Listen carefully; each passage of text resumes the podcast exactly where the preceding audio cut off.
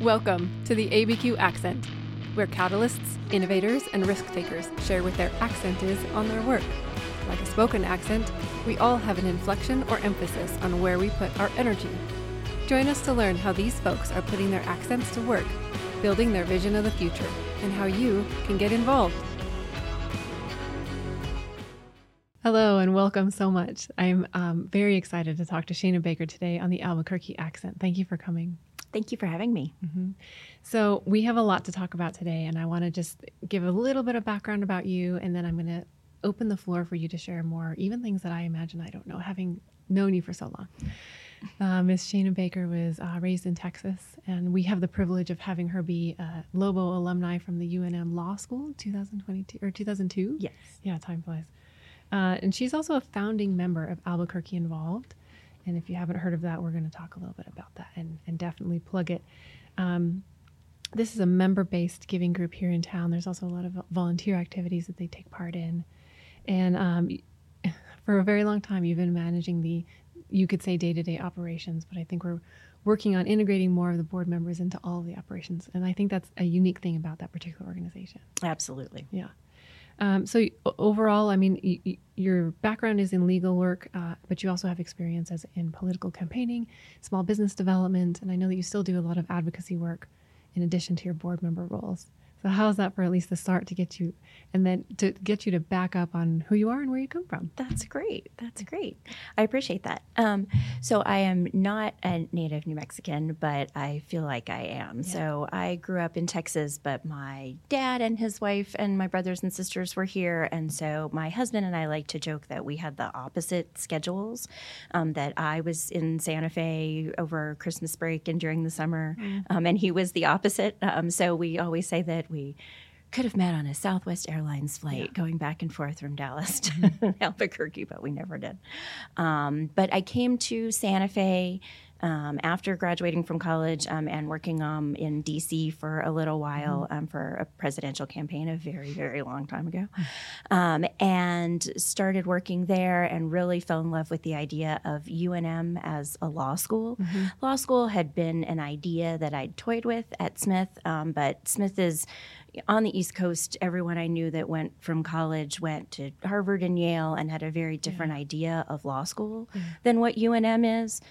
So the clinical practice about UNM and really getting to help people at the moment you start, having it be a public interest law school, having it be an extremely affordable law school, so that it is open and accessible to way more people than what I think of as a traditional Ivy League East Coast law school. Not that there's anything wrong with that. No. So I forgot where we were going, but that's what brought me to Albuquerque to law school. And then really fell in love with the idea of, you know, Albuquerque is a really great manageable size, right? People know each other. People have the ability to connect with each other. And so as you were mentioning, Albuquerque Involved is really an idea that, you know, my law school roommate and I came up with, and still do that, you know, here 10 years later, a way that we really felt like people could get involved in their community, but didn't really know how. And it's something that I came from, you know, volunteering in high school, Key Club and community service and things like that. And so really just to bring it and put it in a, people need things in a nice little package so they know what to expect when they get there.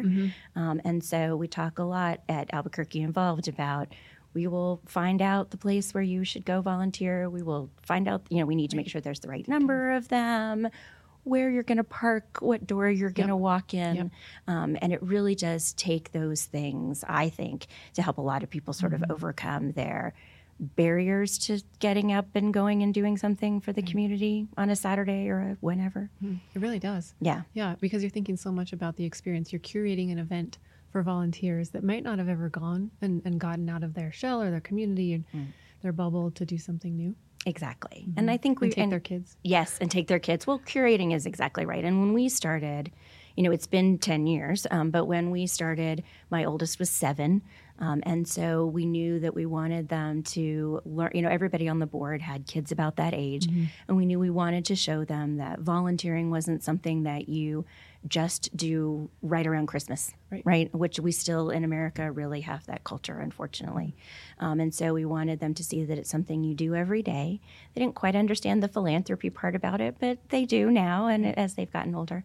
And so we looked for events that, again, we really were going to help, right? We talked to a lot of executive directors. We work with a lot of small organizations that don't have volunteer coordinators, and say, you know, what do you need done? Do you need the office painted? Do you need the carpet pulled up? Do you need these kinds? And so also Dathan just likes doing stuff like that, which is the other reason why we do a lot of yard work and pull a lot of weeds, because those are the things that organizations don't want to have to use their already underpaid, overworked staff for. And so those are things that we can come in and try to take that load off a little bit. So it is a nonprofit for nonprofits as much as it is a nonprofit that helps community members find where they want to volunteer. Right.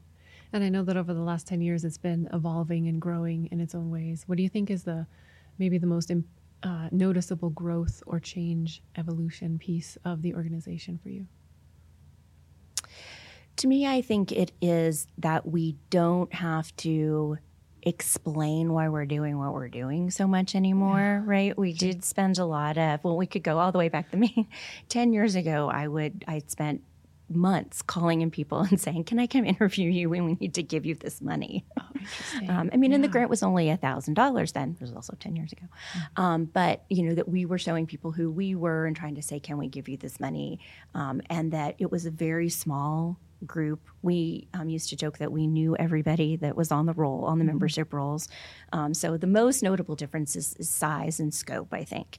Even though we're not in, the first thought in everybody's mind when it comes to volunteering or public service, it is widely spread enough that people think of us, both a family that wants to get involved but doesn't know if the kids are allowed or what kind of shoes you're supposed to wear or where to go.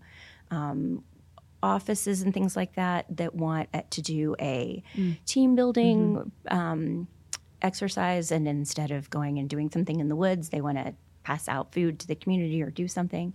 And so the fact that we are on people's radar, but also that we don't have to explain why we're doing what we're doing. And that's more about the grant piece, I guess. So we've talked a lot about the volunteerism, but the philanthropy piece for Albuquerque Involved is this idea that you may have a little bit of money that you can donate to put back into the community. But if you don't feel like that's enough to make an impact, you have to put it together with everybody else that feels like that and give it the money away so that it's actually impacting a nonprofit. So you can give any amount of money that you want. We have members. I have members that have given for 3 years and have still only given $1 a month, and they vote every month and they come and look at what organizations we're giving to, but that we can turn that member's literally turn her dollar into $3,000 every month, and she can feel like she is doing that is really sort of that was the goal, that was the purpose. And some people give $25 a month, and some people have their kids join and do $5. But it's just a way to sort of let's pool our money so that we can buy something bigger. Yeah, there's a whole trajectory there that you mentioned a couple of pieces, and maybe we should talk a little bit about the structure, if you will, of the organization, because it's, as we said, it's a member-based group, but the volunteer activities, you don't have to be a member to be involved. The membership base is really only that's just a way of describing how people are giving, right? When we think about giving once a year at the end of the year or whenever it is and given bigger sums, this kind of making volunteerism and philanthropy part of what you do every day is more how this model fits. So I sign up and give my $25 a month. It's an automatic transaction off your credit card. And every month you get to see where the money goes. Some months you can be very involved and look at all the nonprofits and go to their websites and see what they're up to. And some months, if you have a lot more going on in your life and you don't have the time or bandwidth to see who those three organizations are, you can know that we are still responsibly investing your money every month and saying, here are 3 local nonprofits who have told us that this, relatively small amount of money will actually help them or add to another project. So we call it membership just because it's a monthly recurring giving donation as opposed to something that you just do once a year. Members can come to the monthly service projects, but anybody can come to the monthly service projects. We put them on Eventbrite. We put them on our website. I'm sure those things sound really old to any young person who is listening. So if any young person wants to tell us how, a better way to find young people to come to things, we're taking suggestions. But the social media presence that you've been such a huge part of to really get our name out there so that people, so that people don't have to end that thought process with, I should really go out and do something. And we like to be there to fill in that spot to say, yep, and here's two things you can come do with us, and we'll meet you there, and we'll have on a T-shirt and a name tag, and you'll know who we are, and we can hand you a bottle of water and tell you where you're supposed to go, which helps, again, as we talked about, break down those barriers for people and make lives easier for some of these smaller nonprofits who, to put on a volunteer event takes more work than to not. Mm-hmm. So, yeah, I think I want to acknowledge that your answer in the evolution of it really, I want to make you blush, has so much to do of the work, thanks to you, that you've been doing over the years for those either one-on-one calling or reaching out to organizations to tell them to apply to the grant, looking for very active board members, getting other families involved. There's a growth there that's reflective of the people who are already members and leaders on the board. That there's a reason that you're a curator and have stayed for so long, because that's why so many of us have joined, because we really believe in that. While membership is a recurring thing and it's a transaction and give us an opportunity to have a voice in where the money goes, it's also a bit of a culture that you guys are trying to develop in that, and this is where I'm going, in the philanthropy trajectory of where somebody could be in their own life, just with what they have and what they're capable of doing. Absolutely, absolutely. When we talk about, and we've had groups of college students that have, joined us for a while, and every different age group, every different kind of person knows that, I think they know that one of the ways that you can feel better about your situation is to look out into the world and see, right? I mean, of course I will take this woman's dollar every month to give to philanthropy because she has a dollar that lots of people don't have. Right. And so that's incredibly important for everyone to see, to see where they are in the world and how they can, no matter what they have, they can help somebody else. Right. Yeah. Okay. So, gosh, there are a lot of things that I want to be sure people understand about Involved and how to get involved. Before we're done talking today. And I also want to understand a little bit more about you. Yes. And while Albuquerque Involved is a huge piece of your life and a huge piece of your heart, there are some really amazing things that I think you're also putting into the community through being on a board or volunteering on your own that maybe some of us don't even know about. You just sort of do your own thing. And you're I want to also acknowledge that you're a beautiful, wonderful mother to two fabulous sons. You and your husband have a very loving and very supportive family, and I think that's part of what you're trying to share with them is what you're trying to share with other families. Yeah. So what is it about maybe your life these days that you're most excited about and enjoy in your interaction with the community? I mean, I think you mentioned the boys, and we have a son that's about to graduate from high school, and it is blowing my mind, and I know it's blowing yours too, right? Everybody else. I mean, the other thing about not being super good about the website photos is that I believe today you could still go on the Albuquerque Involved website and see Joshua at 7 years old, and he's about to graduate from high school. He'll love that. Mental note. We're going to update pictures. That's right. Embarrassing pictures of Joshua. I don't know. I kind of think we need to put the baby pictures up, right? So there's this group of, 30 kids basically that have been raised to think that that's what they do on the weekends. And I will use that story, right? So, so Josh, went last summer, he's like, I'm going to get a job. So, we talked about all the things. And it's funny that you say that because I think about all the things we do to make sure that it's easy for people to do what they want to do. Uh-huh. And truly, my things with him were, okay, even though you have a driver's license, it should probably be somewhere that you could get to really quickly. It could probably be somewhere that you don't have to be there super early or super late, right? Set yourself up for success. Let's get there. And so he went to bus tables at Duran's, a place that you and I have eaten many times while he has served us or picked up after us. Mm-hmm. He came home after the first day and he goes, oh, it's just like volunteering, except I got paid. Oh, I love that. Yeah. And I was like, whoa, we did it.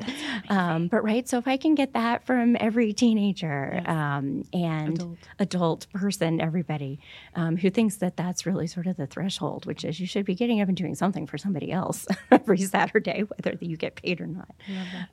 So that's what we're doing. Just the idea that, and I think you've done a really good job this morning of helping me focus on this, which is how do we make it part of our everyday, right? How do we make part of whether it's sharing what, you know, whatever money you have with somebody else, whatever food you have with somebody else, whatever time you have with somebody else.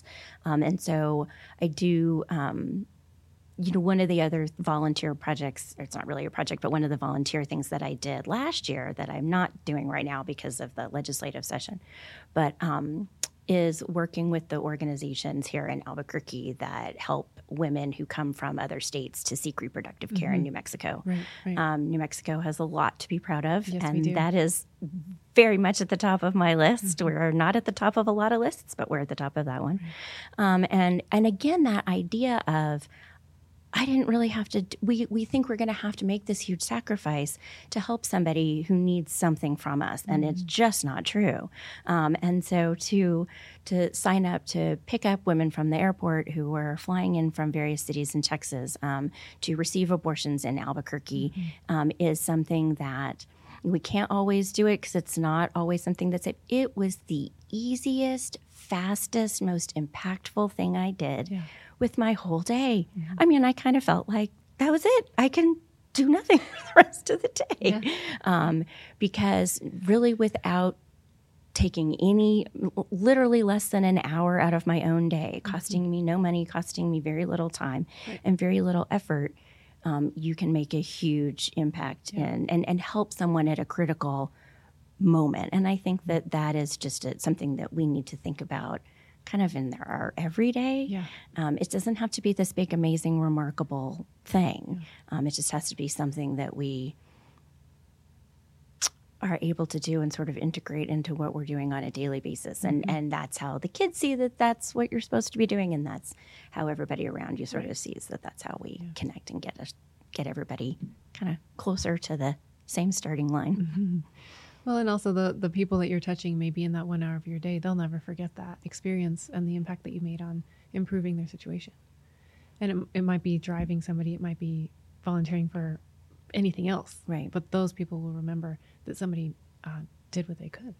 Sure. And if that just doesn't have anything to do with me, that just has something to do with hoping that people get that the world is not as bad of a place as maybe they thought it was. And that's hard. And that's really hard. And that's really hard. So that's really it, right? When you talk about is there some recognition that I'm looking for?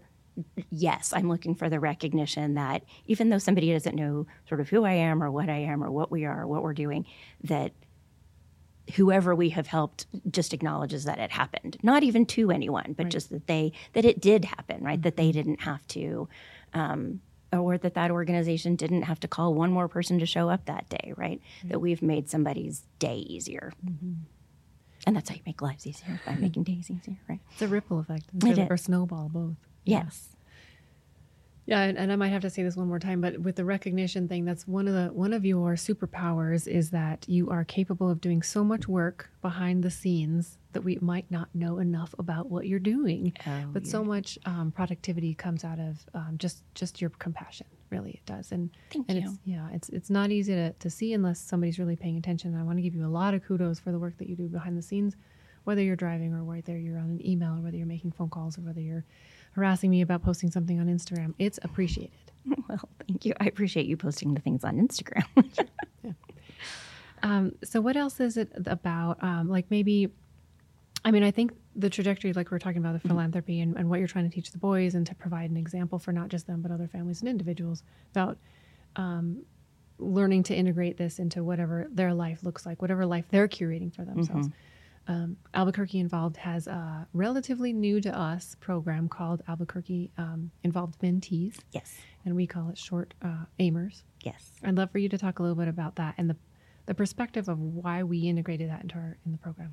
So it started, as a lot of nonprofit things do, we just didn't, somebody else couldn't do it anymore and we didn't want it to die because it was a great idea.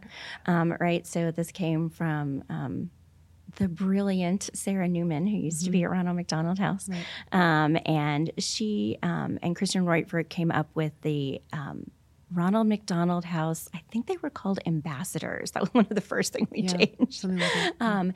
And it was, it's very similar in the same kind of 15 to 20 high school kids, sophomores and juniors. Mm-hmm. And at the time, they came and it was really just a project of Ronald McDonald House. So they spent time working with the families there, cooking at Ronald McDonald House and spending their time there. And they met once a month and worked with Sarah. And when Ronald McDonald House had to shift away from that program, she called me and said, "Do you want a high school program?" Mm-hmm. And I was like, "Sure." Mm-hmm. And so we have continued to do that through the pandemic on Zoom, but also are able to get them back in person volunteering. And so it has changed since then. It is open to high school students, 9 through 12. Mm-hmm. Multiple years of participation are encouraged. Right. And we are now, the program is now underwritten with its own $10,000 grant, which is a yearly gift from Drs. Nancy Croker and Joe Gorvetsian, who are just the embodiment of Albuquerque Involved. They're like, "Ooh, that seems like something we could solve by doing this. Let's do that." Right. They really are, we'll write that little check. We'll show up and do that. We'll do it. So very much along our same philosophy. And so the high schoolers are able to put out and read and select a grant applicant. They can give away the money in any way they want. One $10,000 grant, two $5,000 grants.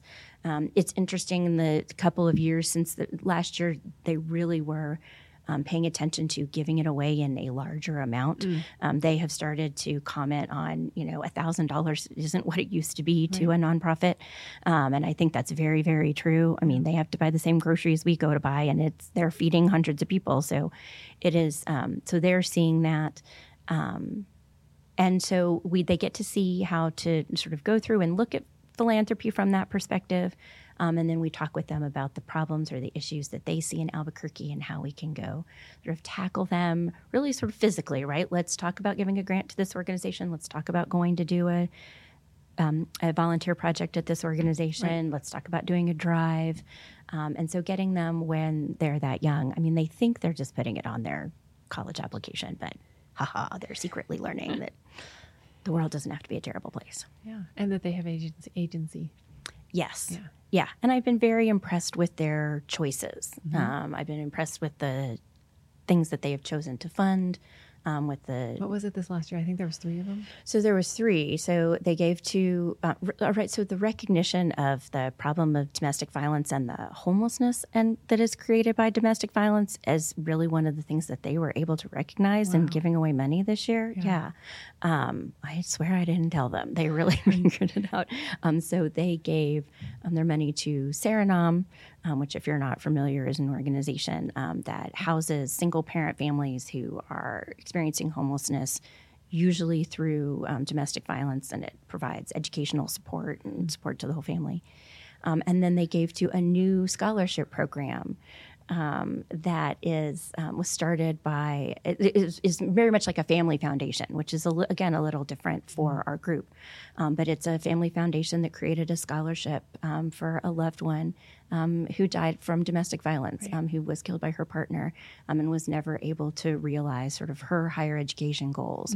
And so it's a scholarship for people who are emerging from that situation and looking for a way to get some education and go on to the next thing. They're hitting me in all the fields. I know. And teenagers. So proud of them. And teenagers gave to this. Yeah. So. Wow. And there was another one. Was it Trans Resource Center?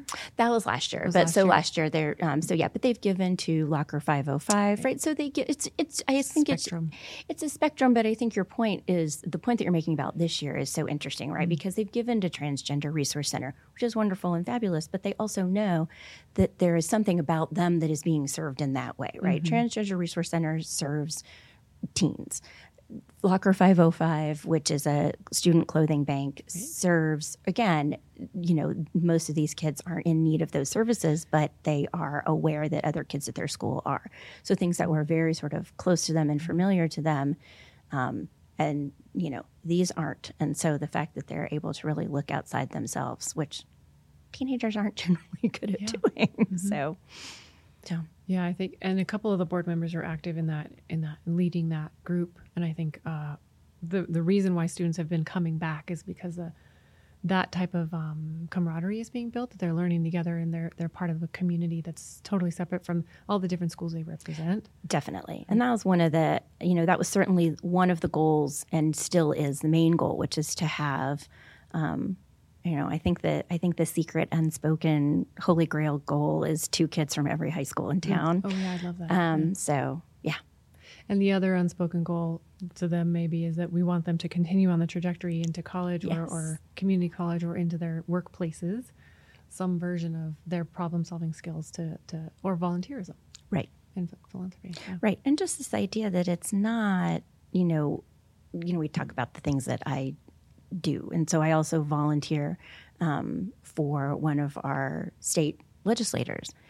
But I would never... And I look at her all the time. I'm like, oh, my God, why are you doing this? I mean, you and I both have said this to her. It's a lot. And it feels so unfixable. Mm-hmm. And it feels so big. And it feels so removed from kind of the daily things that we see when we do this.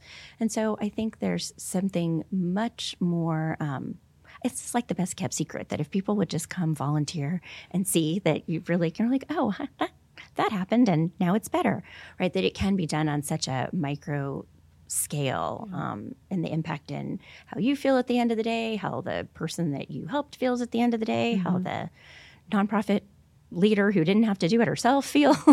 So all of those things. Yeah. And teaching that as early as we can because it's those little things that really make a difference. And I think that sometimes the big things can be too overwhelming, too unsolvable. And it's easier to remove yourself if it feels that way. Absolutely. Yeah. And I think so much of this is because you've been so involved for so long is sort of an intrinsic knowledge in you, and you're doing your very best to sort of get it out in the world. And people like me and others on our board and people around you are looking to you for so much. How do I do life? And also, how do I help others? And you know, you're not only active, but you're providing an emotional example for us. And so I want to acknowledge how supportive you are of the people in your life, and clearly me is one of them. So I wonder, it might not always even feel like you're doing so much lifting, but from the outside looking in, it looks like you're a very hard worker and very active all the time, doing something and taking care of others, so many other people, your family members in addition. How is it that you sort of come back to a sense of self, of Shana, where she can not even worry about the next day, but what do your quiet moments of gratitude look like? And peace and rest. Well, just that I get to do these things, right? That I don't have 2 jobs, that I don't have 3 jobs, that I don't have to, that everything doesn't have to be about survival. I mean, there are so many people that are experiencing, and now more than ever, that every day is about making sure they have the rent paid or food on the table and things like that for their kids. And it's really just about and that's purely luck. It is purely luck that I am able to do this. And so I can't imagine not doing it and taking that for granted. And so I think that is what I think about. Yeah. Well, and also I don't know that, I think you know that you're not alone in this, right? You're not the only person spinning the plates. Right. You do this in partnership, and that kind of makes it possible. Yes. Yeah. Absolutely. Mm-hmm. And I think I don't ever, you know, if you know me, I don't usually say it like this. I usually say it more of you know, this is so easy. I don't know why everybody doesn't do it. Yeah. Or it's not that, you know, that it is very accessible. Mm-hmm. And so to be able to, and why would you not, I guess, is the other thing that I think about, which is typically more how I would say something, right? Which is, why would you not, if you have the luck and privilege to have the time and energy and space to do things for people who can't right now, why would you not? Why would you be doing anything else? Maybe that's the other superpower you have, is asking the questions that people need to hear. Maybe. And being real articulate towards people that need to learn about it. But with a sense of compassion, if you will. That's right. Yeah. So we only have a couple more minutes, and I want to be able to be sure that you are leaving the space with a sense of, you know, what you know, is there a message? I think I feel like this whole thing has been a message of you saying, why would you not? Why would you not?